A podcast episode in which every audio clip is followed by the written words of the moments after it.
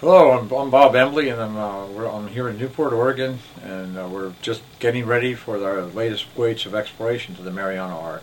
And I'd like all of you to come along with us. We're going to see probably some very amazing things as we go from Guam in a couple weeks. We're going to start from Guam, and we're going to go north with on the ship Melville, research vessel Melville, and stopping in a number of places and putting down a robotic vehicle called Jason II.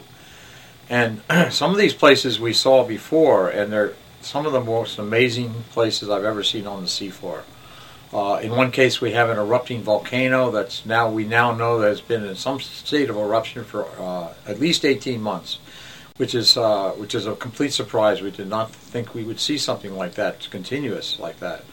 Other places as we go, we saw another place where there was liquid carbon dioxide just streaming out of the seafloor in great globules, and another place where a volcanic crater several football fields long was covered mostly in a volcanic fog, sulfur-rich fog, and giving sustenance to huge densities of chemosynthetic life.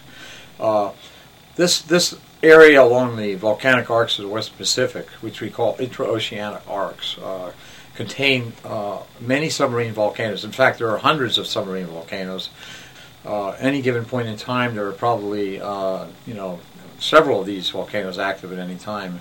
So this allows us perhaps to study submarine volcanism in a way which we have no other opportunity to. But first, we have to discover these places. And I was surprised when we made our first voyage there in 2004 how much is left to discover on the ocean floor. And just the sites that I just described are only some of the ones we've seen.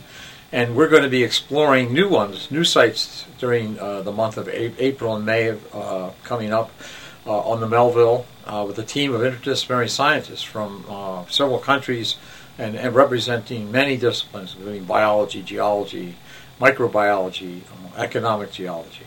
So we're going to have a great team out here, and we hope that you're going to join us for this voyage of exploration because I know it's going to be exciting.